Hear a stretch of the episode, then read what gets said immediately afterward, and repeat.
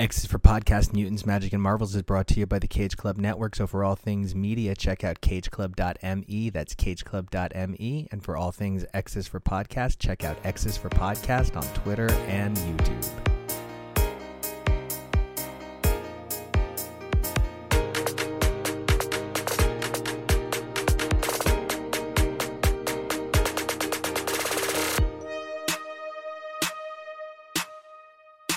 Hey, everybody, welcome back to another all new X is for podcast, the show we take a look at the many time hopping, body swapping adventures of Wolverine through his lives and deaths week after week through their many titles. I'm Nico, and you guys can find me snicked along on Twitter and Instagram at Nico Action. That's N I C O A C T I O N. That, of course, does make this an X Lives, X Deaths Life of Wolverine Monday special event here on X is for podcast as the amazing Ben Percy, with help from Jim Zub, series comes to its inevitable conclusion, culminating after 10 issues of the parallel series, X Lives and X Deaths, as well as Life of Wolverine in its infinite comic form. We're here today to talk about X Lives 4 and 5, finishing out that first miniseries. We're going to take a look at the penultimate issues then of Life of Wolverine and X Deaths of Wolverine. So, kicking things off is X Lives of Wolverine 4 and 5, and this has been such an amazing experience for me because Wolverine is absolutely one of my favorite characters in the entire universe, and several times a year we do special Wolverine content and special Wolverine only episodes. And because of this event, I've already had to do like three or four this year. So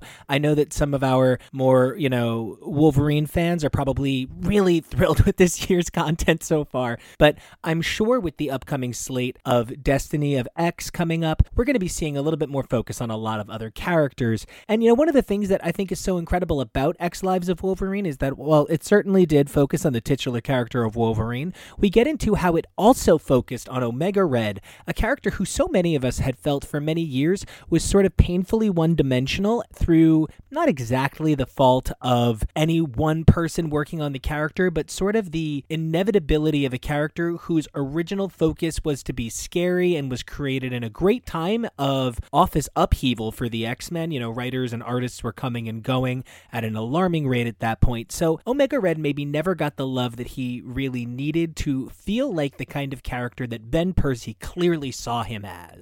And if nothing else, I'm going to excitedly take from X Lives of Wolverine 4 and 5 that it feels like Wolverine really does have a rogue in Omega Red in a way that I don't know that I ever saw him before. So we hope you guys enjoy our coverage, finishing out X Lives of Wolverine with issues 4 and 5. And don't forget, if you guys like what you hear, you might want to give us a follow over on X's for Podcast on Twitter.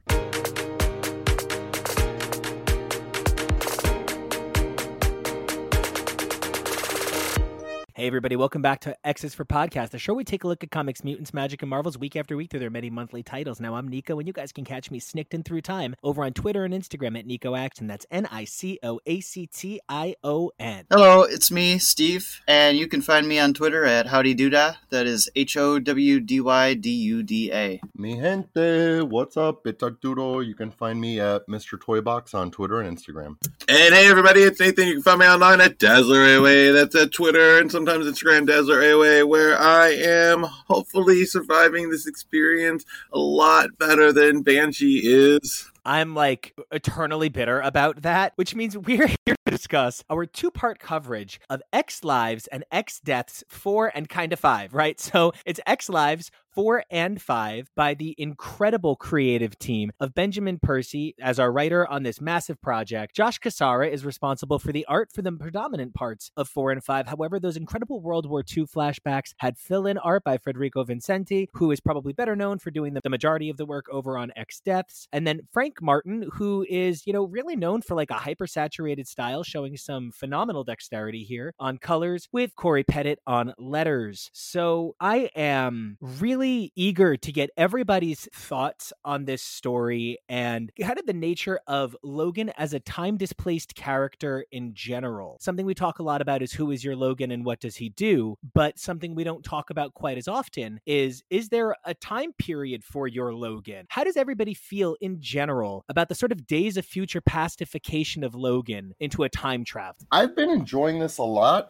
One thing that really threw me was the venomification of Logan, the venom I, of it all. Yeah, I, I definitely tried to throw in some quick coverage on that just to make it make sense really, really fast. But that uh that definitely surprised me too, buddy. Yo, that was chaotic as hell. It was definitely a choice to throw the Venom stuff in there. That was new to me, and I gotta be completely frank. I don't think it added to the story not one bit. like artistically, it's a fun choice, but I don't really see the I don't really see the story justification for throwing that in on one panel. It it seemed completely disembodied from the rest of the issue. When you had the cute little Venom parasite, I was like, oh wait, why does it Yeah, look so cute? That was a baby for me. That was a cute little baby I always needed. Like it's just so weird because I know, you know, now in in you know it's 2022 and like what last year or the year before we had the whole King in Black thing and like we've seen a symbiote version of pretty much every character in the Marvel universe and that's all well and good, but like this is time traveling. Did you say that's all Nolan good? Ah, love it. So like that that you know that is what it is but like this is this is weapon x era logan like dr cornelius like what like I, so i don't know I, i'm not familiar with the vietnam vietnam stories i'm not familiar with what's going on but it's just weird to me that like we're like muddling through time and it's like oh let's add a little more venom to our past like what I get the wanting to tie in all the Percy related media. I don't remember if Web of Vietnam, which Nope, not written by Percy. Looked it up. Not written by Percy, just him digging in deep. Yeah, I looked it up for that exact reason. then he won't be sad for me to say this, but that is my absolute contender for worst title of a comic I've ever seen in my entire life.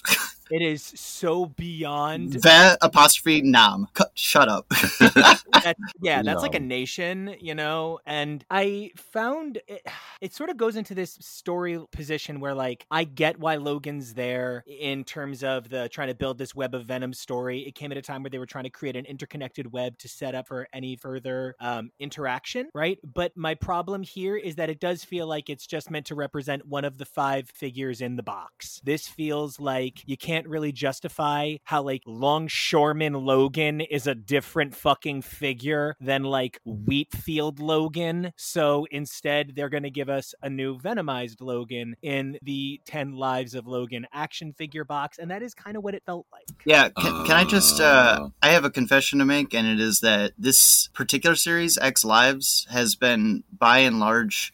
A disappointment to me. I just I think that there was so much potential going into this, and I was very hyped up for it. It does not feel so far, even though there's one issue left of X Deaths, but X Lives does not feel like the definitive Logan story that we were kind of sold on. Yes, he's traveling back in time to a lot of different lives. There's a data page in the next issue in in number five that honestly feels like it feels like they were like, oh, we were supposed to have separate, distinct lives that you could pick out and like you know know what we're talking about. So we're gonna just quickly list three of them, which I don't even know if I even met those three in the pages. That's how like disjointed and unfocused a lot of the series has been on on his various past lives. They all kind of run together, and I know they run together for Logan, and that's part of his story. But it doesn't it doesn't bring me any closer to a deeper appreciation of who Logan is and what his life was in the way that it felt like this series was set up to be. It often, I mean, I don't know. In the end, it feels more like this was an, a story arc for Omega Red than anything else, and I think it works best on that premise. Clapping and snapping. the idea of going through and revisiting the past lives, but it's through current Wolverine. It just doesn't like it, all it seems like is it's just Wolverine being drawn in a different setting in different clothes. I don't I don't get Yeah, yeah. Any any like there was not as much internalizing about like oh I was really different back then, Bub. You know, absolutely. like there should have been more depth to it. And it's been a fun ride, but I just haven't gotten any definitive death. Yeah, this death. yeah, we've Depth. gotten some definitive. We've got some deaths. but not depth. but no definitive lives. Yeah, it, it does feel like to me this is a showcase for Josh Cassara, and on those grounds, I can love it for what it is because he's become one of my all time favorite artists. And as much respect as I have for Percy as a writer, this it is definitely not what I came into this expecting it to be, and I was left a little cold by the end of it. I think in a lot of ways it's lacking the editorial support that it would would need to be the statement on Wolverine that it was sort of promised to be. And that's not a statement Yeah. against the editors, but like when we're now getting crossovers that are 22 fucking issues long, it's really hard to. And you know, one of the things that I noticed is every issue in the, and I know it's so dumb that I love the coding stuff, but like if you look at the coding, the issues are all labeled 10 lives, X deaths, as though he only has had these 10 lives, but he's had an unlimited number of deaths within each one. Like there's even like so much potential thought to it. But at the end of the day, I got a lot more characterization out of Life of Wolverine over on X Men Unlimited, where Jim Zub went era by era having Jean Grey examine the things that built together Wolverine's fractured conscious. You are so right. I feel like somehow Life of Wolverine is the story that I thought Ben Percy was telling me I was going to get out of this story, which is wildly confusing because that one feels like the optional one, you know? I don't know. I mean, there's something cool about the stakes of everything's happening all at once throughout the time stream, and you've got, you know, this Omega Red threat. Like, the concept of it is cool. But I do agree that, like, the execution has felt it's a little bit of a almost like a bottle episode in a weird way, in that it feels like Yeah. like Mhm. meanwhile like somebody's just been i don't know hanging out at the at the green lagoon this whole time and it's just been you know wolverine jean gray and professor x sitting in a room going through all this like there's something small about it that that is just not not really gratifying and it's been really hard for me to separate the two series so you know without muddying the waters though i do want to say the one thing about all of this that i appreciate the most is the revelations with with moira right but over here with the logan of it all yeah i mean i'm i'm good i've had my fill You're so right, and it's it's weird that you, I think you hit the nail on the head when you said how small it feels because Yep. this the scope of it really is so grand. It's a 200 year story throughout time that involves the entire legacy of the Xavier family, and somehow it still feels like a it still feels like a small three issue arc in Wolverine. I, I'm racking my brains to try to understand why all other comics had to be put on hold during this time. And honestly, more and more it starts to feel like there was a hiatus that needed to happen to get writers and artists up to speed. And this happened to be a convenient placeholder, which Yeah. I hate to say that because that sounds like I'm underselling the importance of the event. It's clear that Marvel put importance on the event, but it, it doesn't feel like that. And I think part of that sources back to, in many ways, this doesn't feel like it organically came from anything. It definitely picks up on all of the threads we've had laid out from the Rasputin storyline and the Omega Red storyline, which I have to be really like horribly candid. I feel very uncomfortable discussing the overtly real world tones of Russia in the pages of Wolverine right now. It is not a good place to be. And it's something that if you go way, way, way back to the first time this ever came up, and I'm pretty sure nearly every contributor since has said it in their first episode,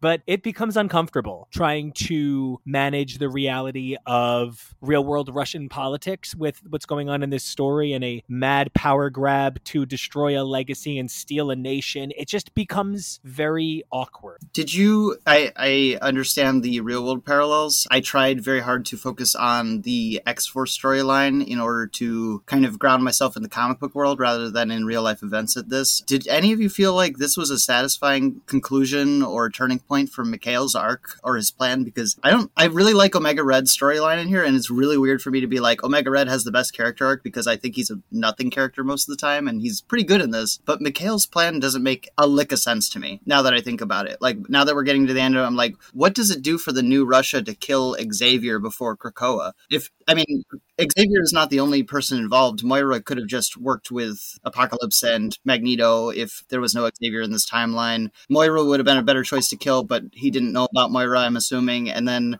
the new Russia itself is founded as a rival state to Krakoa, inspired by it. So, or we're we're assuming inspired by it. So, would the new Russia even exist without Krakoa? Is it's I'm trying to figure out exactly why it would be advantageous to kill Xavier, and none of it really adds up on that level for me. But Omega Red does get that carbonadium out of him. I really do agree that I don't think there was room to facilitate the Mikhail story and the Omega Red story here because at the end, Mikhail just kind of comes off like a big baby. Like, seriously, just like a petulant child. Uh, like, Exactly. no, you didn't play right, and now I didn't get a nation, and now you wasted my sword. Like, it doesn't feel like Mikhail is a rival to Apocalypse or a rival to Xavier in any way. I feel like now Mikhail is just kind of like a all right, he's just kind of like a European Brotherhood leader now. Great. He doesn't even seem like a good rival to Jamie Braddock.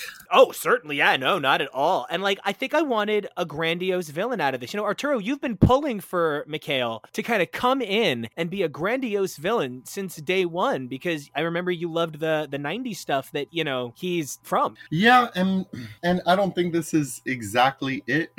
the thing with Mikhail is like he's just a vibe. Like it doesn't he doesn't really make a whole lot of sense. His motivations, his powers, even you know, it's just kind of like he's a I don't know a spanner in the works. When he's around, he just is you know like an X factor. I'm glad to see some more development there. It's just been a weird art, you know, and, and I could have done with a lot more explanation of Mikhail and his motivations and his end goal. Because yeah, I mean, I agree with what you were saying, Steve. Like, I don't see how this would logically work. There's no clear winner here. With you know, if, he had succeeded. Yeah, I would love to talk more about the art on this because I honestly have much more to say about that. I, I think the art is this is an art book that I'm absolutely going to collect. I love to look at it, and a, a lot of the fun I've had reading the series has honestly just been doing like the Xavier voice when I read it out loud and the Mikhail voice. But Yes. I had a lot of fun reading it out loud. I Don't know if I could do a, a good Russian voice, but I had a fun time trying to differentiate Mikhail and Arkady while reading it aloud to Nathan.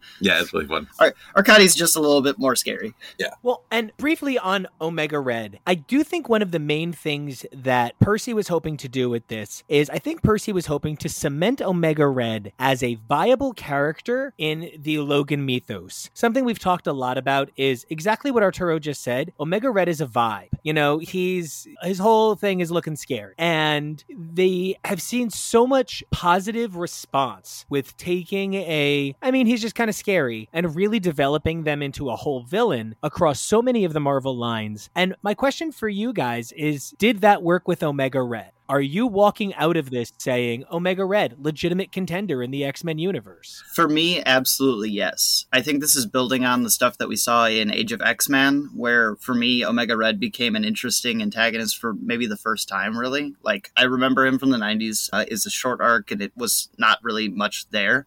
Yeah. Besides a cool design. Ever since Age of X Men, I've had a renewed interest in him, and I think this series really worked for me in terms of Omega Red getting a real character. Like, I understand him better than I ever did before. He's still, you know, just like kind of a serial killer archetype, but he's gotten a lot more depth to him and honestly a lot more intelligence to him throughout the series. And, you know, I- obviously I have the benefit of all of Wolverine and X Force and the various machinations and him being used by the Krakoans, by Beast, by the Vampire Nation, and all this whole time, all he wants is to kind of be fixed. I mean, he wants to be fixed so he can go on fun killing sprees without worrying about dying, presumably. But it has been nice to see him get agency, characterization, and a cooled, a cold, calculating intelligence of his own that makes him stand out a little bit more and feel like this is somebody who could be in Wolverine's Rogues Gallery as a permanent fixture that does not just exasperate me when he shows up. Yeah, I do. I do agree with that. This is definitely elevated Omega Red. It's done the greatest service to him, I think, as far as like who who benefit. Well, him and Moira. If I had just read X Lives, I would think Omega Red is is far more interesting. But I think over the whole Percy period, like instead of just being a far more interesting character, I think Omega Red's actually become a character who's got got a chance to be a pretty great character if he keeps going the way he's going, which is something I never thought I would ever say about Omega Red. Absolutely. So like that's like a huge win. I think part of why they used the Venom stuff is kind of because Omega Red acted as a symbiote here, as like traveling through time. He Ooh. Oh, sort of what? That that is a wow. wow. Nice thematic. Yeah. I did not even catch that, but you're right. and that's specifically why it references a time displaced story. And so that's, I think, the whole reason we got the Venom kick in. But I'll be really real with you guys. I'm glad he got the carbonadium synthesizer. Terrific. He deserves a physical agency befitting. Like, I, I'm not here to give murderers a chance to go out and murder, but like he's been tortured and used and abused, and I'm here for anybody getting out of those situations. Yes.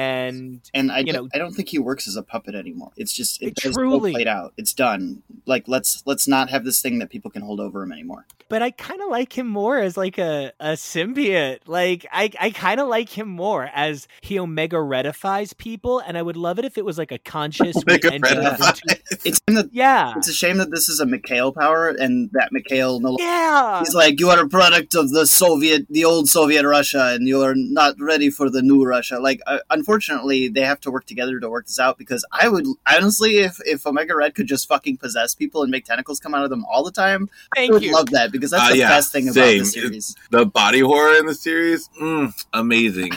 Yeah, at first I was like, how is he doing that? That doesn't make any sense. And by the end of it, I was like, I don't care. This is fucking cool. Give me more. Arturo, how do you feel about Omega Red as sort of a, a symbiote form? Are you Omega Red Classic? Are you New Omega Red? Are you Diet Omega Red Zero?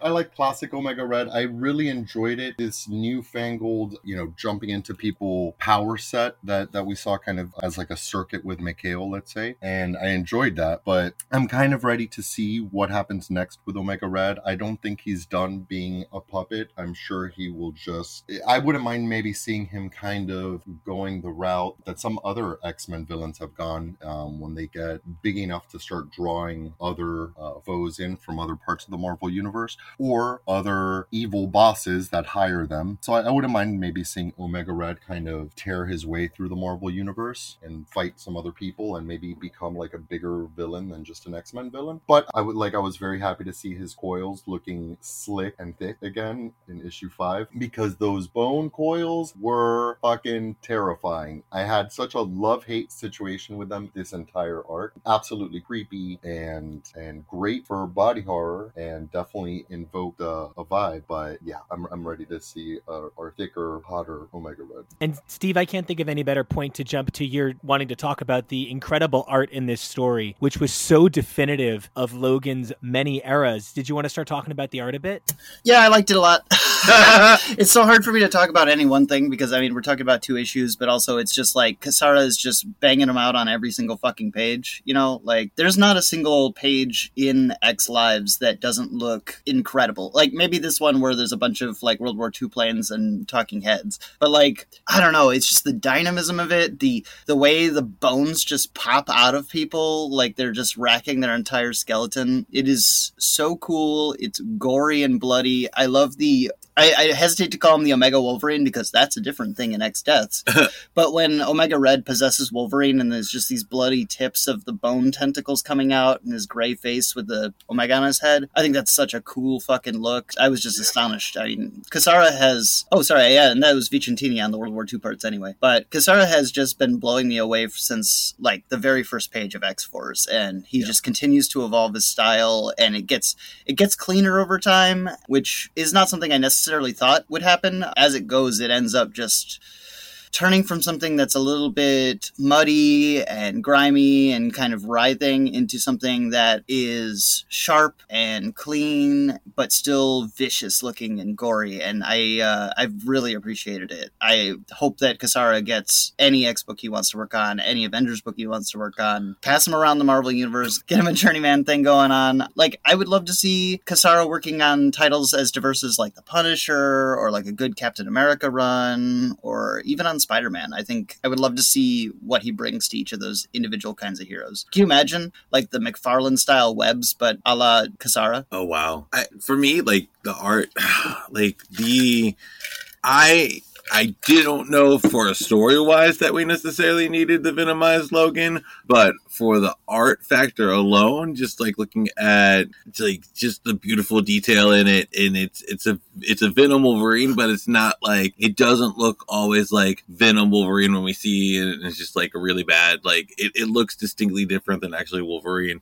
God damn, Joshua Cassara does such great horrific art. It's amazing. Like, mwah, like the, just the little differences between like the uh, the Omega versions of the characters. You know, the the raised faces, everything from like the cool tentacles to the look of the shock. I'm looking at this face where Dr. Cornelius sees the venomized Wolverine. It's just everything so damn spot on. Yeah, Mwah. and uh, Cassara's facial expression work has gotten so good. I think when he first started, there was a lot of like people don't always talk about this enough, but like there was definitely some talk about like the kind of like two faces that were being done at the time, which was kind of like a frowning glare and then like the open mouthed like Yup. snarl, you know. And Yeah. I think that he has evolved so much in the expression work that he does to the point like uh, Jean in this issue is like I'm looking directly at Jean right now, and she's just like in an open mouth screen. But I have seen such an I I don't want to call it an improvement because Cassara's always been great, but I think that there's been a shift towards more subtle expression changes, and they have been really working for me. Well, I mean, I do think it's improvement. You know, like not like in a knock against any previous work, but as you become practiced, you become more practiced. And over time, I mean, I really think there is a fineness to like the delectable viscera of his work at this point. like it is, it is like everything is teeth. It is incredible. And you know, Arturo, one of the things that's been so interesting for me is seeing the way that people who have been on a lot of these titles since the beginning. And you know, as you are a resident Black Tom stan, who you know, Tom could have shown up in this, wouldn't have bummed me. But you know, I feel like you'd been on X Force a lot for a really long time. How does it feel comparing this art to some of Cassara's earliest stuff way back when? Yeah, I mean, I think you know, Kasara is called a stormbreaker for for good reason. I mean, he's an incredible, incredible artist and has been, I think, you know, right out of the gate uh, with X Force One. That said, I I agree that this, thi- there is like a, a bit of refinement in his style. Um, he's getting better at this. He's you can tell he's more comfortable and familiar with the characters. Like he's really hitting a stride um, with the series. And yeah, I mean every every issue the art's just been a banger. There's something very like gnarly about Cassara's style that's like it's like a little crunchy even. I I kind of struggle with the words like to describe Gnarly is good. Yeah. yeah it's yeah and visceral that was a, that's another good one like he really does something that's distinct as well. He's not trying to, to be anybody else you know? Even even if you see some poses or there was one scene here that felt almost like an homage. It's in lives. There's one panel where like wolverine is in the danger room. Nightcrawler's in there as well and it almost looks like a jim lee trading card like from the 90s where all the x-men were in the danger room i don't know if Yes, Yeah. absolutely. and, and it looked like it was like kind of you know pulled from there but still undeniably Cassarified. you know it, like the way he does muscles the way he does hair like he does these little details i love the you know imagining Cassara doing like a mcfarlane-esque spidey in the web and oh my god hell yes like he would go off on Yeah, I feel like he would really nail that kind of like organic, kind of gross stickiness. We were just looking at the page you were describing, and like literally the page before it, there's this really cool panel that I even just noticed now of uh, Xavier looking down at Logan with his cerebro reflected in Xavier's cerebro. And his Oh, mouth shit. over his nose, and it just it just looks so cool. It's kind of interesting to see Cassara with Martin on colors. Uh, I've gotten so used to Dean White and GURU-eFX's incredibly Agreed. painted and layered Yeah. color palette. It's something that really drew me to X Force. Is honestly the colors really make that series because there is so much going on. I was sad when we lost Dean White because I thought that incredibly complex color layers were super interesting. GURU-eFX has been doing a fantastic job as well, but Frank Martin has that different style that is like it's very much bold, solid colors that f- shade out and get hyper saturated, and I think that is a really good fit as well. I would love to see what Marte Gracia and Joshua Cassara can do in the modern era together. I'm not sure how how well their styles would jive, but I'm here to see it. And I think one of the things that I really love about the idea of seeing different colorists working with the incredible line work that Josh Cassara lays out is you can almost get a slight taste of it when you look at the data page for X Lives of Wolverine, where they lay out for you the many different lives of Wolverine, as they've kind of vaguely been doing the whole series.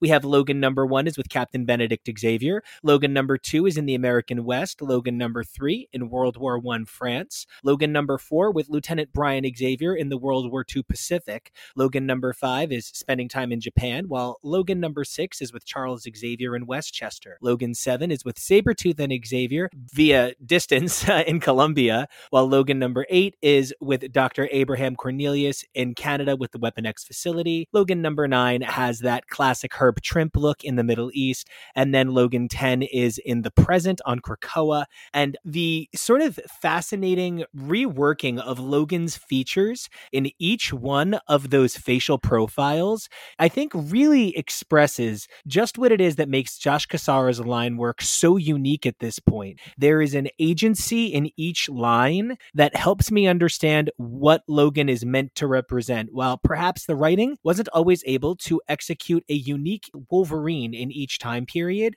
I feel like Cassara did a lot to cement that with the work in Logan's face. Another thing I noticed too, along with not just the different inking styles, there was also a really different color scheme use for every lifetime too. Yeah, that really helps separate Yeah. them, although maybe not enough for me. I, I want to point out you just listed every life in order, and I know that you have been doing some obsessive work to figure that out because it was it was like I was gonna have to sit down and reread this a couple times to even figure out which life was which. And honestly, ultimately, it doesn't feel like there's much story separating them, you know? Like like hats off to you for even catching that. You were you pointed that out uh, like the last time we covered one of these and and i was shocked because like in my head like i have enough trouble keeping the titles apart x lives and x death like in my head i'm just like this is all jumbled into one story. So when it comes to like oh yeah wolverine 8 is over here and wolverine 3 is over there like in my mind it's just like okay here we've got world war ii wolverine here we've got western wolverine. Like i'm not really tracking like which one is which and I think that kind of adds to the bottle episode of it all. Like the fact that we have a a Western Wolverine. Like any time that there is time travel as a trope, there's a good chance you're going to end up in the Wild Wild West, right? Like that happens. So that, When I roll into the I like the I like the meta narrative of like these timelines being jumbled up and hard to tell apart because I know that they are for Logan, but that doesn't necessarily make it any easier for the reader. Yeah. Yeah. Now, here's the, I think, part that I'd waited till the end to have an opinion on, and it's something that we talked about in the first room, and I'm so excited to get everybody's take on this. But at the end of the day, other than creating a mirror for X Death's inclusion of Moira, I cannot come up with a reason for Xavier to have been the pinnacle focus of X Lives. Yes, Yes. thank you, thank you. If I feel like I'm the only one in the room. I'm like, what is going on here? Yeah, Why with X it Lives and X Death as a reflection of House and Powers, I guess Xavier and Moira, but otherwise I don't get it. And like I defend Jean being oh, here Oh, I because didn't of the think of that. to Logan, but why is Jean here? And I get that it's because it's an event, but why are these two things happening the same night? And I get that it's because it's just like it's just a little too much. Like this is like you guys. Thank you so much, by the way. I really am. I've been really invested in this crossover. Like you know, I hug my Wolverine Build a Bear sometimes. Like I'm that guy. Logan is my favorite, and like it's embarrassing, but he's so my favorite. And I I did a lot of work for this crossover, and I'm walking away really proud and really excited and really happy because I don't feel like my time was wasted. But I I am kind of like, but why? I do like finally towards the end of this crossover, I like get why they're happening at the same time. That's the thing I can answer. And it's because while Wolverine is going back in time to experience his lives, Omega Wolverine is going back in time to change the past. You know, like it's this it's this shifting. So like while Wolverine is in the past, then the future Wolverine is in the present, and I can see that mixing. Beyond that, there's there's a whole lot of uh, no prizing to be done like I, I can no prize away the Xavier focus in that as much as Mikhail thinks he is the the new Russia in the future, he's definitely still thinking of Xavier as the be all end all of Western mutant leadership. You know, there's there's a thing with these crossovers that while you're experiencing them, right, You're you're poring over every page and every detail, and it's sometimes hard to like differentiate between what has happened and what are the theories and what are the possibilities. And it like there's all this excitement and promise, and we're not sure where it's gonna land and, and all of that. And then there's after the event has happened, when you can just kind of look back, what is your takeaway? What is your key memory from this Ten of Swords? Had a bunch of great moments, but you walk away from it with a couple of ideas, right? Of, of what what it meant, right? The Hellfire That's when we terraformed Mars. And for me, the big headline from this whole X Lives and X Deaths is Moira. Like that's it. Like Moira going from staunch human ally to retcon mutant slash, you know, patron saint of of Krakoa, like the the, the benefactress that that brought us into this promised age and this like hidden away character to now this super compelling villain. I mean, that that hits. Like that that for me is it. That is what this whole series was about is bringing her around to that point.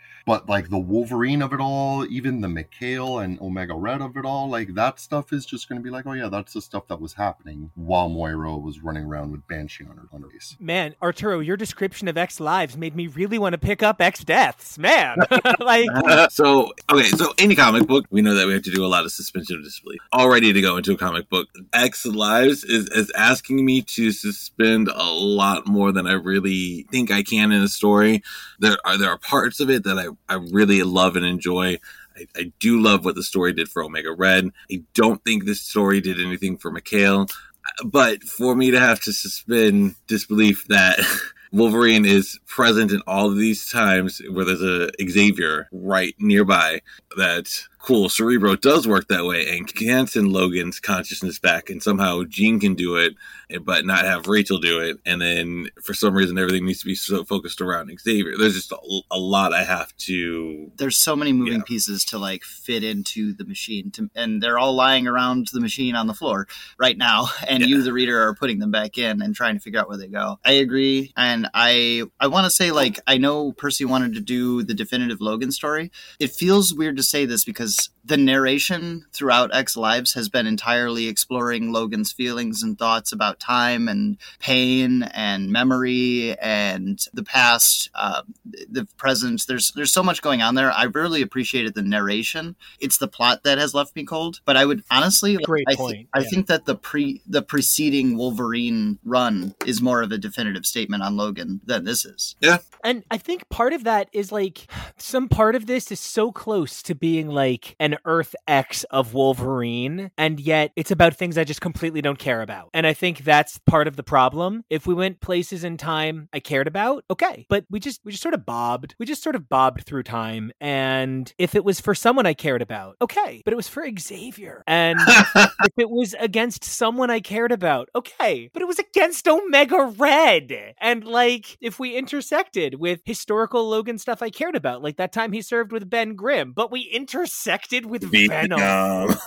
Like, it's not that Ben Percy did not execute a story I enjoy. It's that the story that's here is not necessarily the journey I wanted from what I was promised. And this is something we have talked about a number of times with these crossovers, where I think perhaps other than Inferno, we have all felt your mileage may vary a bit on X of Swords, on uh, any of these smaller crossovers or events like Children of the Atom, where these things get so hyped for so long. And then, you know, when the beat drops, it's almost like somebody forgot to put the bass on and it's kind of like, boop, boop, boop, and it just doesn't hit. I keep hoping that after the series is fully wrapped up, that I will be able to reread it, look back on it, and understand it a little bit better and enjoy it a little bit more. I know a lot of people had that experience with Ten of Swords. Not me. Loved it the whole way through. Just got to say that. But very, very much that was the experience for a lot of people reading Ten of Swords, and I'm hoping that I have that kind of experience with Ten of Lives. X Deaths has one more issue to go, and I already liked that series better than this one, but I have some things to say about that on our next segment.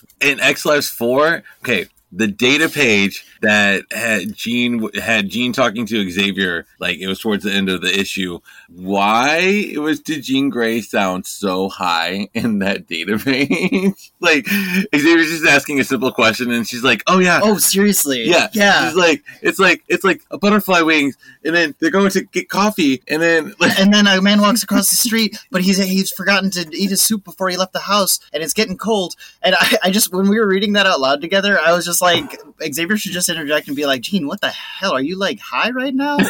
Like you didn't. All right, it didn't need all that. Like that, it was it was frankly bizarre. It's just like, hey, so you know the butterfly effect, and that could have been the end of that data page.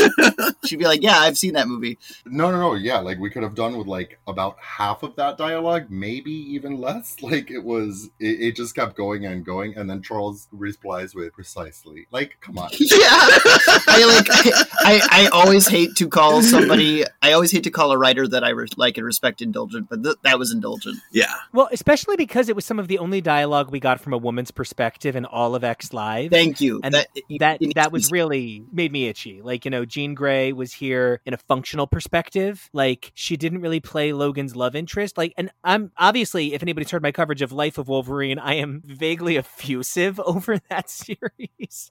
And even then, it wasn't until part nine when I'm reminded that it was all being narrated by Jean Grey the whole time that I remembered it was narrated by Jean Grey the whole time. Thank you and it's important to note that the only women in the series are logan's love interests and then like Yep. sage for a few seconds at the end that is that is typical of wolverine stories but uh, it is exhausting at this point And especially because Wolverine has so many women built into his universe that aren't love interests. Oh my god, yeah. Like, like he's got such a wealth of like I, I hesitate to put her in anything she doesn't belong in because right now Rogue has enough problems not appearing in X Men. But I feel like if Rogue has the ability to absorb abilities, Rogue was ripe for this story with Omega Red and the ability to absorb powers for time travel. You know, Rogue and Rachel have a great relationship. They could have worked in tandem. You know, that would have been a, a small way to elevate the idea of the women in Logan's life that serve no romantic partnering, but rather serve a a reminder that he is a member of a community, and that would have been kind of cool to see.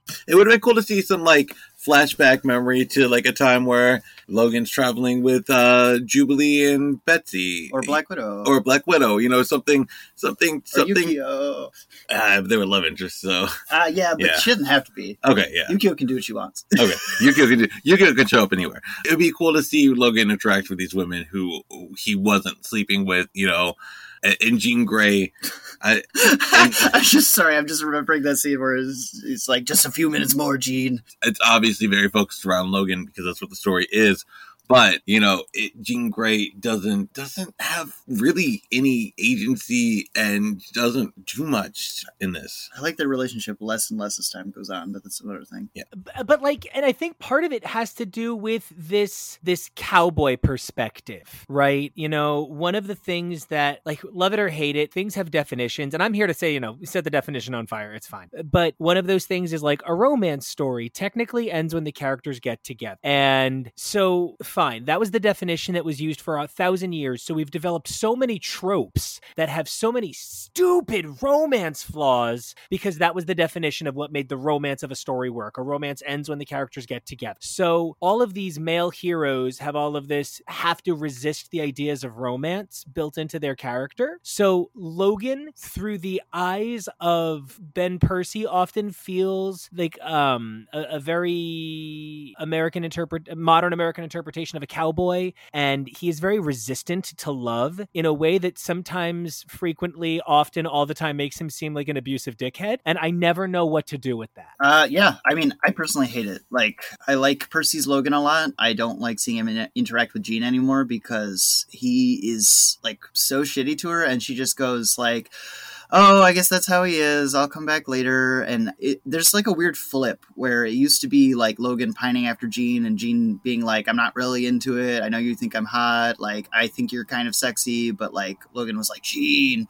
But it there's been a flip somehow where it is very one sided and is Jean is always taking care of and looking after and seeking after Logan, but Logan doesn't seem to actually like care about her. I don't wait. What? Why are you? Why do you feel that he doesn't care about her? I feel like there they're becoming more and more clearly identifiable as a couple, although she is canonically still married to Cyclops. One of the most recent experiences that they even had together was that karaoke jam where she asked him the microaggressions at the karaoke. Yeah, yeah, he just goes, "I'd rather like drink a bucket of piss and nails or something like that." Is extremely rude. His interactions with her in the Wolverine series are not what I would consider like caring or loving. They're they're this like hyper masculine ideal of like what a man has to be, and then the woman is in his life kind of for him. You know, like when's the last time Logan did something to make Jean happy? Yeah, if you're going to trade on their love as an element of his character and a visual you can point back to, then I sort of insist that you do the work to properly show it because like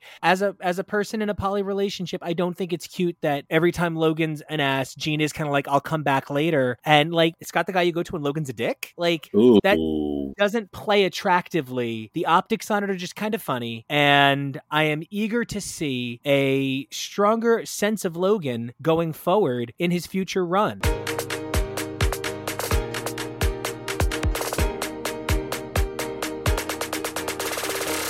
Hey everybody, Nico here again. And everybody has their, you know, personal favorite like moment of a crossover that even if it's not like the big battle, you know, even if it's not the Thousand Heartless battle in Kingdom Hearts 2, you've still got like a favorite moment, like when Pain shows up from 10-2, you know what I mean? So for me, Life of Wolverine has somehow been one of the most magical parts of this already pretty powerful crossover. And I don't think it's necessarily reflective of disinterest or disconnect from the main narrative, but rather the way Ben Percy has so carefully constructed a world of Wolverine for me to interact with has led to me wanting to spend time in his past in really concrete ways. I feel like one of the best things about Chapter 9 A Better Path by the incredible team once again of Jim Zub, Ramon Bachs, Java Tartaglia, and VC's Joe Sabino on writing art, color art, and letters is like right away from that claw and the color scheme, you know you're not dealing with sort of a past Wolverine anymore. You know you're at least somewhere around X Men Wolverine. And absolutely, it was set up in the previous issue that that's where we're going to be. But I think for so many of us, our Wolverine does at least involve the X Men in some way. So this is like an exciting full circle moment. And while it's the penultimate issue, it does feel like we're at the point where like this could end and it feels okay. I don't feel like I'm getting lost somewhere in the past. And it's been really interesting seeing how Life of Wolverine has allowed us to interact with things that appeared in X Lives and X Deaths, whether it was the brief Romulus appearance or the mention of Venom. There have been a lot of opportunities for this narrative to connect with other elements of the multifaceted storytelling approach they're taking. So it's been exciting. And so I've maybe started to read these with a little bit more focus on that. But I'm at the point where I don't know that in what we're covering in Life of Wolverine, there can exactly be that direct a showcase of effect. For instance, this issue mostly focuses on Logan's very well documented time on the X Men, and it goes somewhat from like Dark Phoenix Saga, the burial of Jean Grey, the courtship of Mariko, and like the joining of Rogue, Kitty Pryde into the Kitty Pryde and Wolverine versus Ogun kind of era. And then we're at 205, we're at Lady Deathstrike.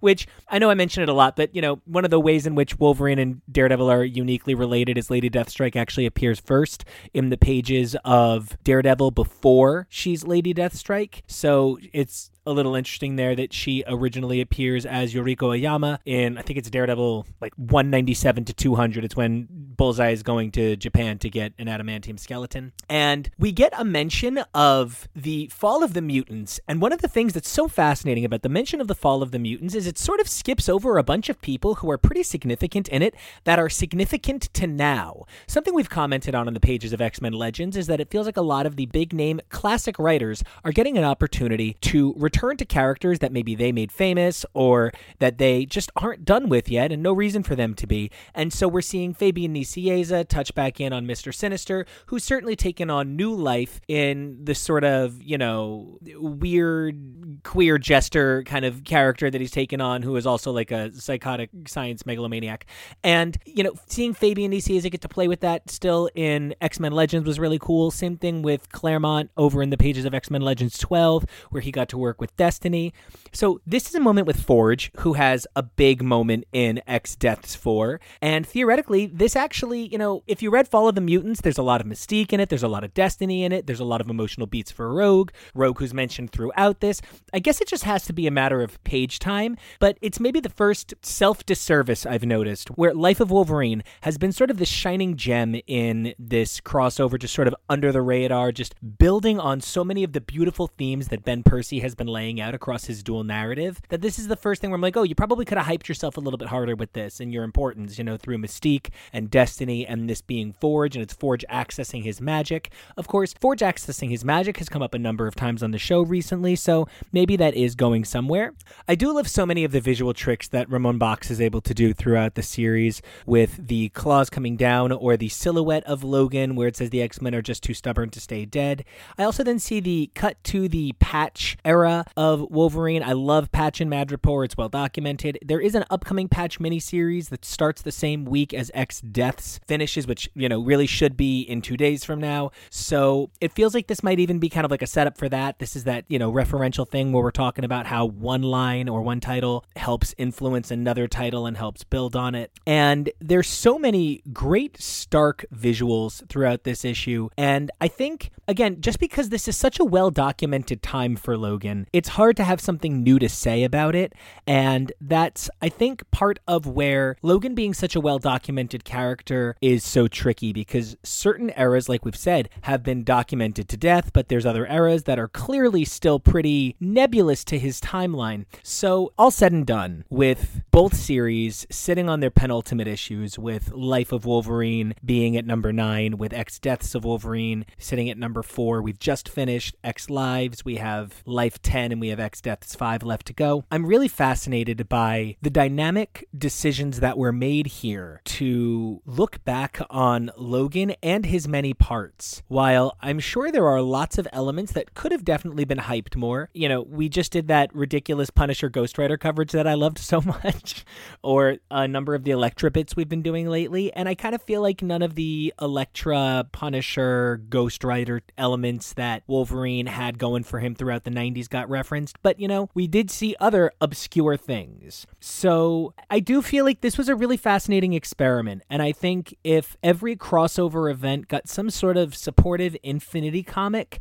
I would be a very grateful reader. And I hope that the final issue does cover things probably up through Wolverine. Number, ah, it's kind of, uh, I don't know, like, do, uh, do, I want it to cover having the adamantium ripped out? Uh, probably, I guess. You know, that would be a, a pretty big leap forward, but, you know, I think that would get us to the Elektra stuff and the Punisher stuff and the Ghost Rider stuff that I was just saying is like the one thing that I could stand to see because this leaves us somewhere around 1990, and the stuff I'm thinking of is a little bit more, you know, 93 to 95. So I'm I'm really excited about the final issue of both series. I think I have a lot of I have a lot of opinions on the arc this took Moira on, and with X Deaths number four having some pretty dark, garish moments. For I mean, like let's just call it what it was. You know, Moira was muy gauche. It was terrible, and the thing about it is her first appearance we called her Machine Gun Moira. If you go back to the first episode of X's for Podcast, we talk about how she just kicks open a door and she's like, "My mutant power is this machine gun." Like she's a really intense woman from day one. And I talked about how in X Lives number four and five, I feel like Omega Red finally comes due as a legitimate threat villain for Logan in a meaningful way that is compelling. And I feel like at the same time, I can kind of say the same thing about Moira. She's becoming a compelling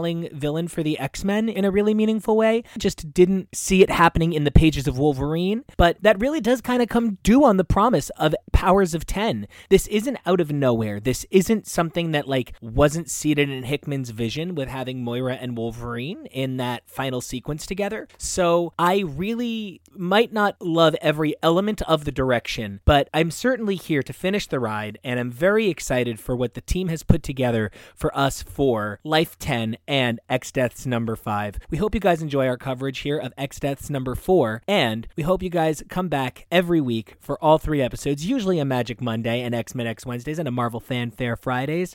Until then, I'm Nico Action. You can find me on Twitter and Instagram at N-I-C-A-C-T-I-O-N.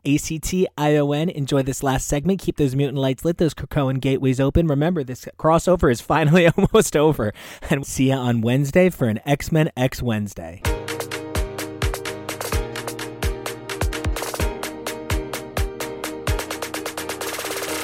I do plan on saying justice for Banshee after I say my name. Uh, oh, did everybody have a chance to read that amazing St. Patrick's Day story? I- no. What What do you mean? X Men Unlimited did an amazing St. Patrick's Day story with No.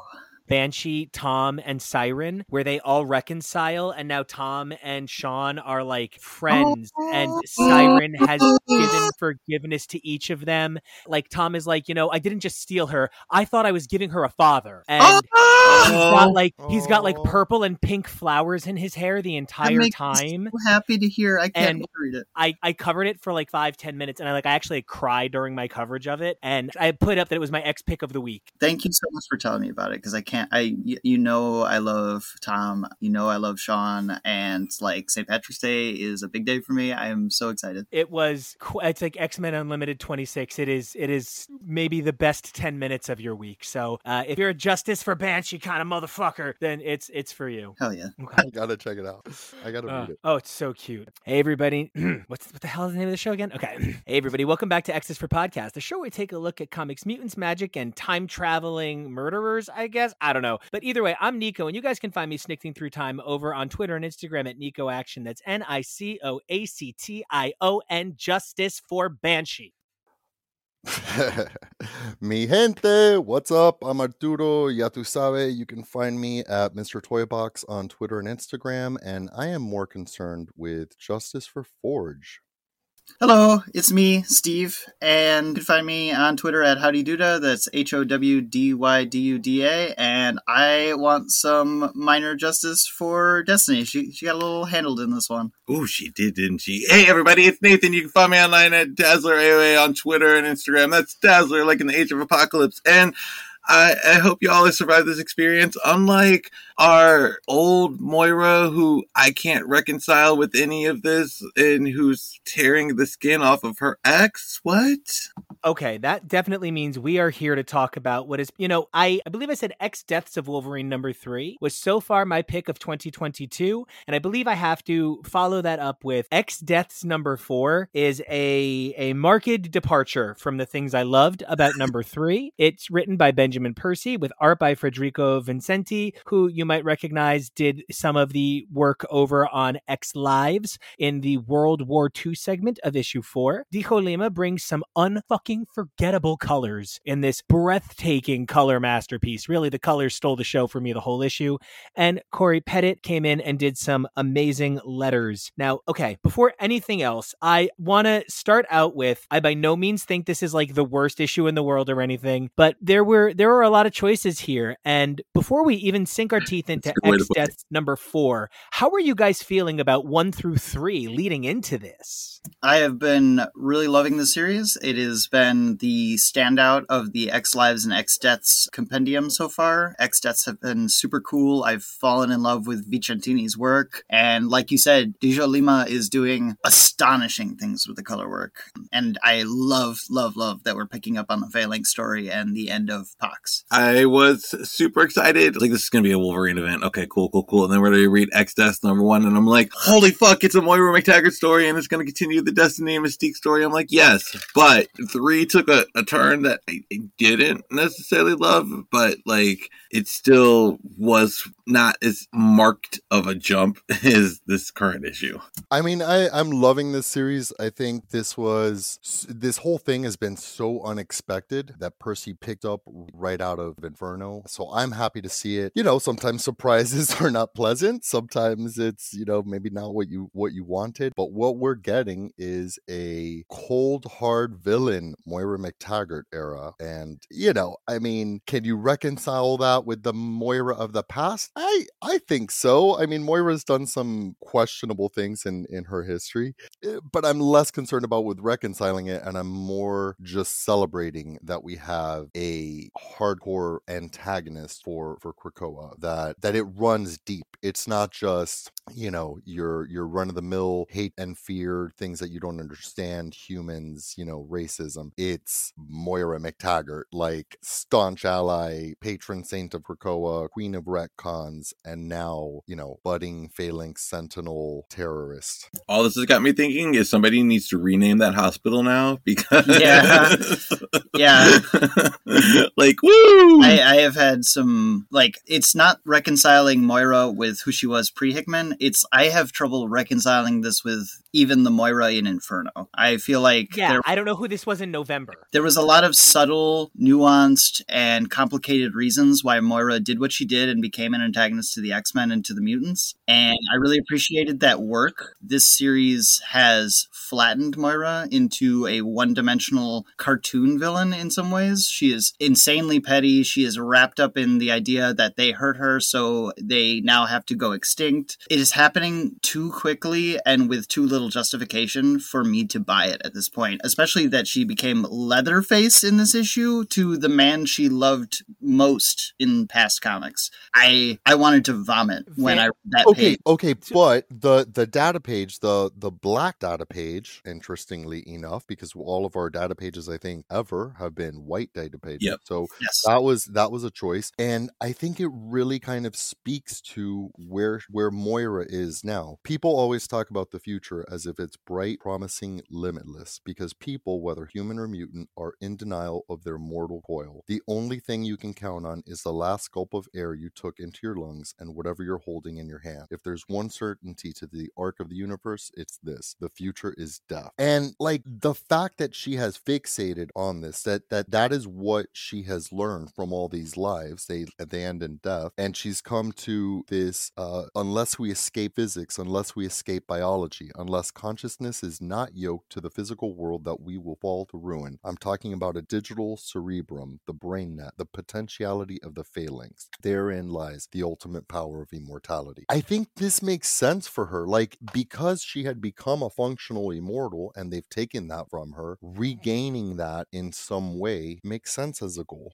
But I can buy her uh, becoming like a head of Orchis. I can buy her siding with the Phalanx ultimately. What is much more difficult to me is that she she's willing to view her past relationships, her most important relationships, as nothing but tools along that way to the point where she is not even recognizable as as a human anymore, as as a person. You know? Yeah, this is she's an algorithm now. Yeah. Yeah. And it's it's been kind of haunting me in that regard. I completely am with you because I feel like we've seen a lot of characters go from the beginning of time to the end of time and in the last couple of years and not everybody goes so I don't know, she's like a weird ripoff of Dr. Manhattan, so like Dr. Hoboken, I don't know. So I feel like not everybody goes to this extreme of, well, I guess now I've got to kill them all. Like, you know, it's this isn't like assassination Pokemon. And she is just really giving into I've seen the end of time, so now everybody has to die. And like, I don't know, when Wolverine sees the end of time, he decides only his family has to die and it's only mercy killings. Like, there's just something about this is like it's almost like Bizarro Moira. And she mm. am good bad. She am here to good kill Krakoa. Like it is so uh, confusing to me. yeah. yeah.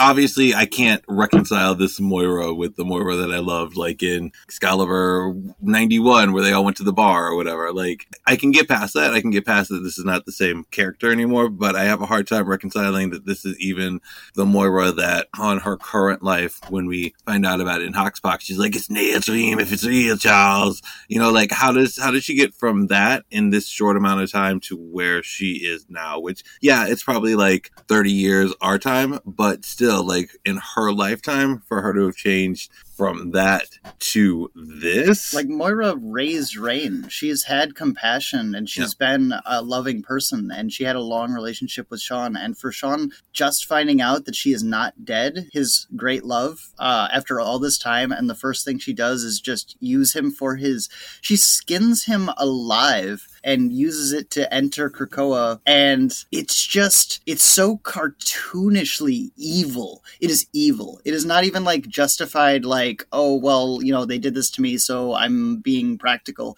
It is like out and out, like, I did this because I love the idea of skinning somebody. I can Frank buy more- Castle would be like, "Girl, you got some issues. You need to work." I, I could see Moira cutting off her own arm uh, in in a in a serious situation because this is a hard as nails badass who has lived a thousand years. But like, man, that is something that like that is like Doctor Doom at his worst, you know, and is it is just You beyond. gotta just you just gotta look at it through the lens of like it's camp, right? Like she's just gone so villain that it's it gets campy. Like I wasn't ready for that.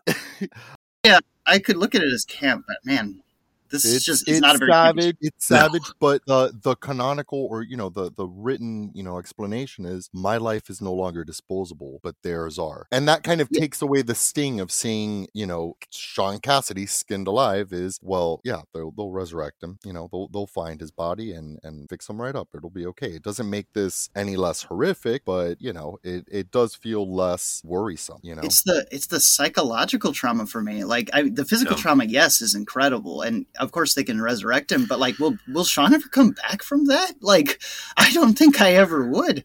Like, I mean, he was so excited to find out that she was alive and to learn all these things. He was willing to help her out. Like, it's just wow, it's so much, and it's that's not even the only thing in this issue. But it's I was talking to Nate about this in the car ride home from St. Louis, and it was just like this reminds me a lot of the Kang series that recently came out. In that that series has so much potential for telling a story about somebody becoming the person that they hated growing up, the person who raised them. You know, that it's a, the most classic Kang story possible is becoming the same person that you are that you hate. But that series did the same thing that I think this series did, which is take five issues to tell a story that needed at least 12 issues to breathe and to be believable. And it just feels so rushed. It feels like so much development is happening off page. And it feels like something that is so complicated is being flattened out and flanderized, really, all for the, the sake of quickly getting to cackling evil Moira. Yeah, I don't know. It, Yeah. This issue did not work for me uh, as much as I loved a lot of the stuff going on in it. yeah, she went from fugitive on the run to like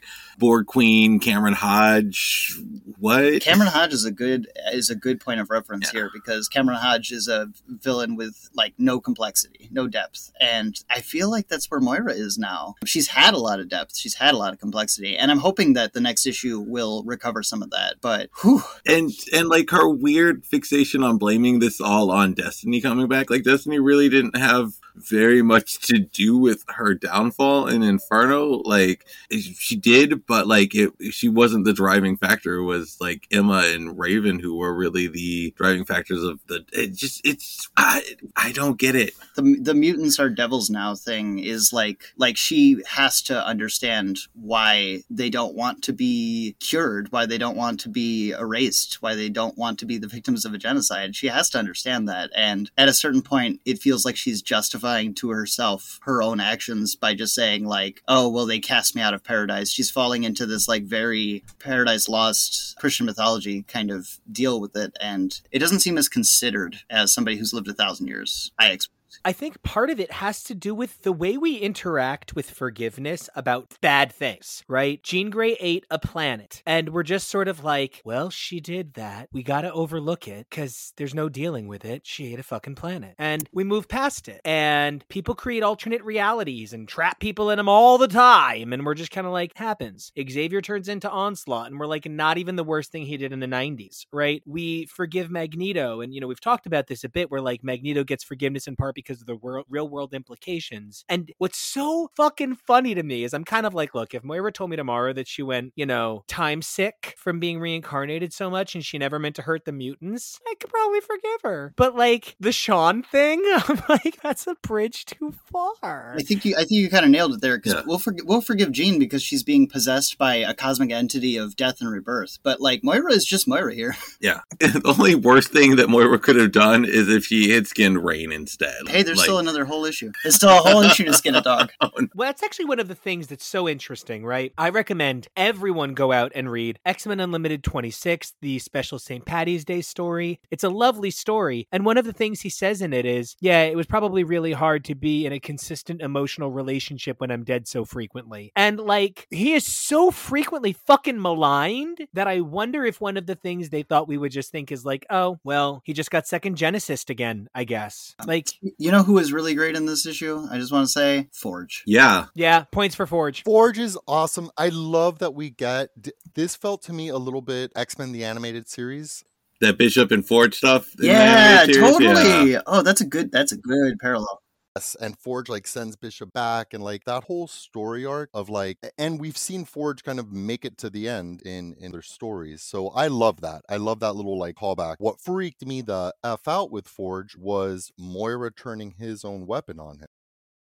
Yeah, uh, that was a good turn actually. Yeah, but they could resurrect him or, cru- or crucible him if they still do it. They could like, they could resurrect him. They could crucible him. They get his powers back. But honestly, I like I for everything else Moira did in this issue, I felt like it was a little bit of justice for Forge to get his weapon turned on him. Like maybe that'll fucking teach you to Oh, stop for making this goddamn thing. For sure, for sure. And we could do with like a story arc of him like depowered and I mean, hell, that's the best character development that happened with Storm happened when she was depowered. One of the things that is so weird about Forge getting depowered here is we've seen him in three other titles where he's very specifically mystical. And it makes me wonder if that's the avenue he's going. Ooh, I would love to see that side of him. Oh, if this, if that's the, what this brings out of this, I, I'm all, I'm all down for that. I'm like, I'm on board. I know Forge has a complicated relationship with his heritage and with his mystical connections, but I, you know what? If if for some reason he doesn't decide to immediately go through the Crucible or go through the Afterlife Orchard, then I am here for seeing him kind of explore something new. Yeah, and uh, okay, so the weird thing that I had with with the tech too is like we know over in X Men that he's been building these other Captain Krakoan suits to you know help protect nation like you know citizens non combat ready citizens of Krakoa. Why would she? Why would Moira MacTaggert grab the weird bug looking one instead of like grab a Captain Krakoa suit? Well, it is a war machine, and she may not know about that suit. Oh, She's been kind of busy. she hasn't. So I think the other major factor of this story that definitely is called to mind, and I'm so glad you brought up Captain Krakoa because that is kind of a great segue. Why is it the Logan fam? Other than it's it's the Logan crossover, and you guys know that I'm here for the Logan crossover. But why is it the Logan fam? Why is Gabby in this? Why isn't it the Treehouse X Men who are the event team? Or why isn't it other psychics who would be able to help? Instead, it's a bunch of physical fighters against something that can infect physically, just all chopping at each other. And yeah, I don't know why that's the best use of these characters in this construction. Well, because you can't solve a, pro- a problem like Moira with six claws, but if you get 20 claws, I, I, and I included the foot claws in that. it's just a Um, question of how many claws. Uh, honestly, I'm just I'm just happy that in a Wolverine centric story we have other characters. I'm happy that we we have a female character in this. I think it's you know the answer to why is because those are the loved ones that Wolverine you know sought out. Maybe those were the ones that would believe him and and see him for who he is. One of my issues, one of my my problems with some of Percy's approach has always been it gets too Wolverine focused, right? Like okay, we're fighting the vampire nation. Why is this a one man mission when you have eight mutants that, you know, with solar powers or whatever that should be able to make short work of these Yes. vampires? Like Thank you. teamwork. We have Krakoa. We got a deep bench. Like you don't need to be sending Wolverine out to do everything. Yeah, could there have been a better team and and other powers to tackle this? Sure, but at least it's not just Wolverine. Is my Yeah. uh, take. And Okay. ultimately, I so I mean, I mean, the whole reason that the Wolverine family are involved is because Xavier went to them and was like, "We think Wolverine is out there. We'd like you to go. You know him best, you know." And that's the story justification for it. But the real reason is because this is a Wolverine book, and we need to have the other Wolverines. And I honestly am grateful enough for that that I don't need to look any further. This is one of those moments where I'm like, I don't really. There, yes, there are other mutants who could have done better and would have done better, but if we're going to do a definitive Wolverine storyline, I am extremely grateful to have the entire Wolverine family here. it made this story yes feel like more of a wolverine story and i and that was necessary. But it's hard for me to suspend the disbelief that like you wouldn't like cool, you would have Laura there, maybe have Gabby, maybe have Dakin, but like why wouldn't you also have like Storm Magneto. and yeah, like Storm Yeah. cool. Yeah, you can't have Jean in the story because she's busy over in X Lives, and so is Xavier. Xavier, but like, why just Wolverines? Why not others on top of Wolverine? Hey, this story is already jam packed as it is. I don't know how many characters it could possibly It is. support, but And like, who? And like, it's so weird trying to see everything reconciled with like. You're you're right. There's way too many characters as it is. So if you add more characters, because you already got Moira, you've already got Mystique and Destiny, you've already got the Snikt family. Like, it's funny how Magneto could definitely just end all this. he, he probably could. Like, just like he's a phalanx. Like, made a metal. Why or, or why wouldn't you have like why wouldn't you bring Doug and Warlock in once you knew that it was a Phalanx Wolverine that you were after? Like there's a lot of different places you could have gone. Other than the trial of Magneto, I'm really hard pressed to come up with a thing that the X Factor team isn't too OP to stop. So, and I just it, they couldn't figure out how to stop trial of Magneto, so it happened. You know what I mean? But like, I I, I just feel like, uh, yeah, I'm with you, Steve, a million percent, because I love my Snikt family. That's where I'm at. You know what I mean? On a Saturday night, big orange couch. But I feel like at the same time there is some. If this really is a time traveled phalanx, super mega evolved Omega Wolverine that I need like a million action figures of. Real. If it is that though, That would Not- make an action figure. right? But if it is that, we need like 10 times the firepower to take it down. Otherwise, I think we're accidentally falling into the same trap that we all discussed on our coverage of X Lives 4 and 5, where I think it winds up feeling really tiny potatoes. And I want these to be big potatoes. I want some big potatoes. Speaking of big potatoes, though, uh, if in fact the series wants to make it up to me with the incredibly violent, stomach turning, honestly offensive treatment of Sean Cassidy in here, then they could give me an action figure of a skinless banshee. Oh, You Yeah. are a sick man. If that came in the Legends Oh. packaging, I would be here for it. I will Get- take that figure though. G- give me a Moira figure with a banshee cape. Oh. oh, Because that fucking sucked, and I want I want something out of it. oh no, a blonde Moira with just like with the like a head swap. oh no. No, I don't want a head swap. I want like a little plastic face mask that I could put on and Oh Oh, yeah. like when they used to come with the figures that like uh the mask was like a ring you could put on. yeah, and and like and, and there's just holes for the eyes, so you see like Moira's eyes through it. Yes. Oh, sick. She was surprisingly not bloody enough when she took that. Like, how long did she let his face dry before she went to like put on his face and body? Because she was not bloody enough. I'm telling you, Time was not on her side. She was in a rush. Can we also talk about how Krakoa does not yet have something fucking in place for people taking a part of mutant skin to break into Krakoa? I mean, they did it with Domino in the first issue of X Force. How is that? How is that hole not been plugged in the security? Beast has a lot to answer for here. This issue was repugnant. I know Wancho was turned off so much that I don't even know if he'll finish the series, but I I had a very visceral reaction to it, and it only got worse as time went on towards the end of the issue. But Moira getting killed. Very interesting to me. I had almost forgotten that she had just completed work with Arnab Chakladar on uploading her mind to the AI, so I know she's going to come back as a fully AI being. I'm sure that's going to happen. She's a synth now. Like, Yeah, up- yeah. I think uh, that that might be like the theory right there. Is that that one we'll see her come back and more furious than ever. You think she's been petty now, honey? yeah, that's true. I mean, like, a really good way to put that. I mean, I'm sure that she'll be a fun villain in the future.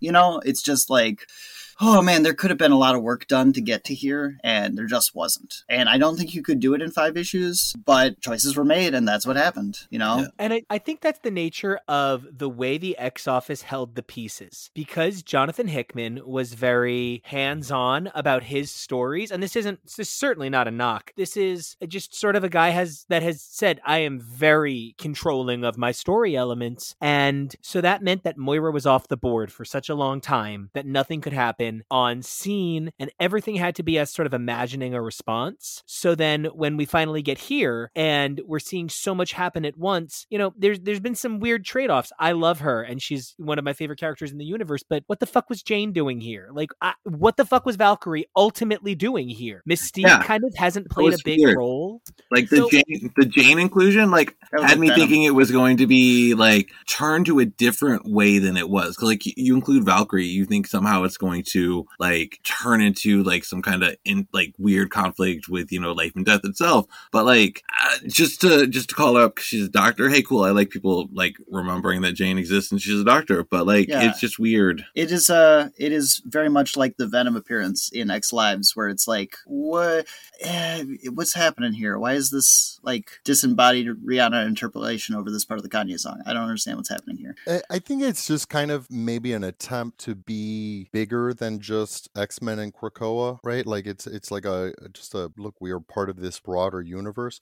I agree. I mean, it was not necessary. Like the Doctor literally could have been anybody. I thought that was kind of a cool inclusion, even if it had little point and and no follow up. A lot more so than the Venom bit in in Lives, which I was just like, what? Like that just took me. That I know you guys pointed out that was a deep hole. That to me was just such a like I wasn't familiar with that the Venom thing or you know whatever. So for me, it just completely took me out of the story. I was like, what the fuck is going on? I agree. Valkyrie Uh, Ja- it Jane was was yeah Jane was less you know disorienting and more oh cool there she is like you guys were so happy to see her there I was very happy to see her there, and honestly, like, yeah, I, I don't have a problem with that conclusion at all. I was very, un, I was under the impression that it made no sense at the time, but Nico has since corrected me, and I like, I understand now uh, why she would be familiar with the problems affecting Moira, and I do think it's cool to say like, this is a large story and it has a large scope. It has a much larger scope somehow than X Lives even does, and that helps it make it more a part of the universe. And also, I like that Ben Percy made, in this case, a good choice because of the lack of women in others in X Lives. I like that he made the choice to go to a doctor and it was Jane Foster rather than like I don't know some other male doctor or other superhero that it could have been like. Stephen they- Strange or Goes to Stephen Strange set before the events of death Yeah. of the Stephen Strange. Yeah.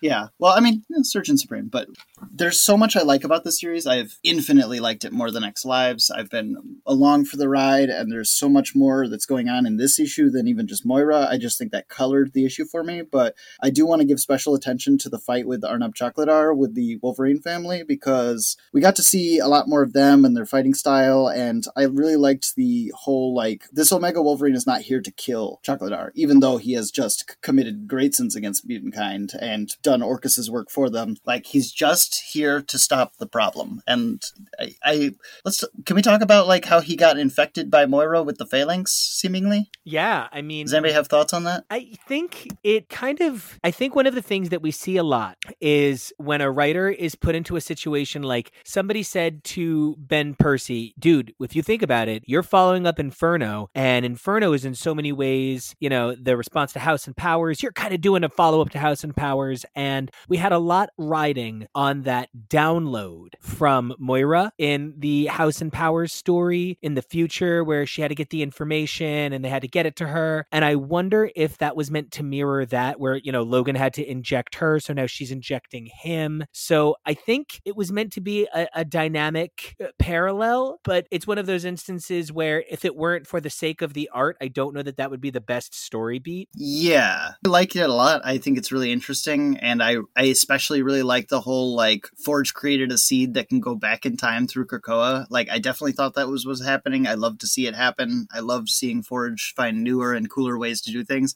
I do question whether or not Forge had to actually stab Wolverine in the fucking eye. I, I feel like he just kind of like was like, yeah, this will be really metal. but the whole Moira phalanx thing almost just seemed like it was just specifically drawn to have some really cool art. It really didn't. I I don't know that it really furthered the story to a point that we needed that inclusion, except for just like, wow, this is really rad looking. Yeah, some really good Dijjo Lima coloring. I love the the black silhouette of Moira, and all you can see is those like blindingly yellow circuits all over her body. Just incredible.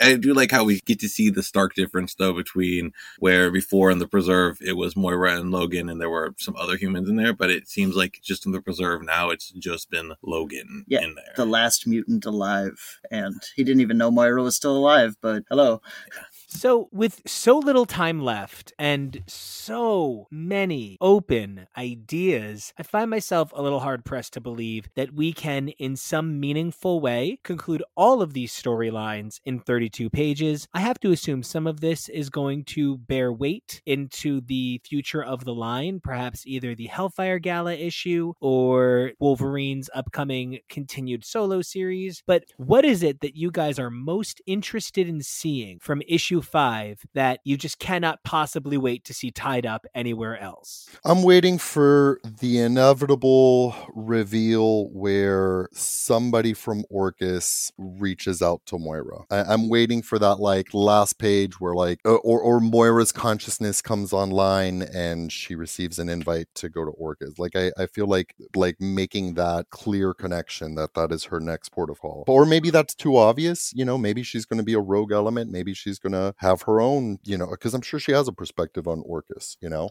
I I agree with Arturo. Yeah that's what I want. I don't think that's crazy. I don't think it's too obvious at all. I 100% that's what I want to see from this. To make the story worth something with all the incredible, not only damage to Moira's character, but like we talk a lot about like character assassination, and I can talk at length about you know the end of New X Men as long as I want. But like at a certain point, this this is a flattening of a character into something that is no longer interesting to me. It's no longer nuanced. It it, it takes the it takes all the muscle out of this muscle car that was Moira. And I think that the end of the series, bringing her to Orcus, can do a lot of good towards making her something that I find interesting again. Definitely, the Orcus route, I think, could have potential to keep her as a nuanced character. The one thing I need to see, you would never have got me to say this before Inferno because I didn't think it would be a possibility, but I need to see a little hug between Raven and Destiny when Raven gets hatched out of her Krakoan pod. Oh, yeah, yeah. I mean, yeah. yeah, I was going to say Destiny Destiny didn't actually die in this issue. I was very worried that she was going yeah. to, but yeah, at the very least, we'll get to see another reunion between the yeah. two of them. This time, the other way around. No, and I want a full blown make out kiss with tongue. Like, don't give me any of that homophobic hug shit. Uh uh-uh. uh No, yeah. yeah. you're right. Hey, yeah. Scott can Scott can palm Emma's ass on the fucking cover of Hellfire Gala. Let's see some action here. Yeah, let's see. So, let's see Destiny take off her mask and just uh, go right to town. That's uh, with her kisses kisses. Yes, yeah, with kisses. Yeah, yeah. I want cunnilingus in the arbor magna or bust. wow. yeah. You did not make that clear. Now, not that I also don't want to see lesbians absolutely having a picnic on each other, but I think one of the things that I am hoping for myself is a little a little something that says Logan learned any fucking thing from the last 10 issues. I just like I can wait to see perhaps Kieron Gillen execute that moment in the pages of Immortal X-Men. I could wait yes. perhaps to see someone execute a lot of the Moira payoff off in a book by Zeb Wells. Like, you know, I could yeah. see things like that elsewhere. But what I need from Percy is just some accountability on Logan because he's shown great accountability on Logan and he is a long form storyteller, like just deliciously so. He's somebody who makes you wait for the payoff, but it's so good. It's like he, you know, he's an edging artist. And so we find ourselves at the end of this 10 issue experience. And I just really want to see the climax, as it were help propel Logan to his next state because we've been here since Hoxpox started. Let's move forward now. I am familiar with the way that Percy writes stories, so I am absolutely in for the ride and waiting for the end of the series, and I'm sure that it will continue into his ongoing Wolverine X Force run. I think you hit the nail on the head. I do want to see Kieron Gillen address that, especially since they're both on the council, and also because, you know, he can write queer characters together. I do need some accountability for Logan because even though it's future Logan, why did he feel that he had to tell all of their like brutal, horrible deaths in the first time in that way. He actually took the same drugs Jean took when she was talking to Xavier back in X Five. uh, hold on, I'm just gonna go on a spiel about how all you died. Just, just quiet, quiet down for a minute. I know you don't need to hear this, but I want to. Gabby with the really cute anime eyes there. I was like, oh no. Gabby thinking to herself, Kitty gets the cute fairy tale to tell Liliana, and I get this. yeah, I mean, I get it. Like he's he's making sure that the future feels very real to them, right? Yeah. To them personally. He wants them to know, like, this is what is in store if we don't do something. And I think that's even the point of the whole series in many ways. X Lives looked back at Logan, and X Deaths is obsessed with the deaths, right? So, in a lot of ways, Omega Logan is obsessed with death because this is X Deaths.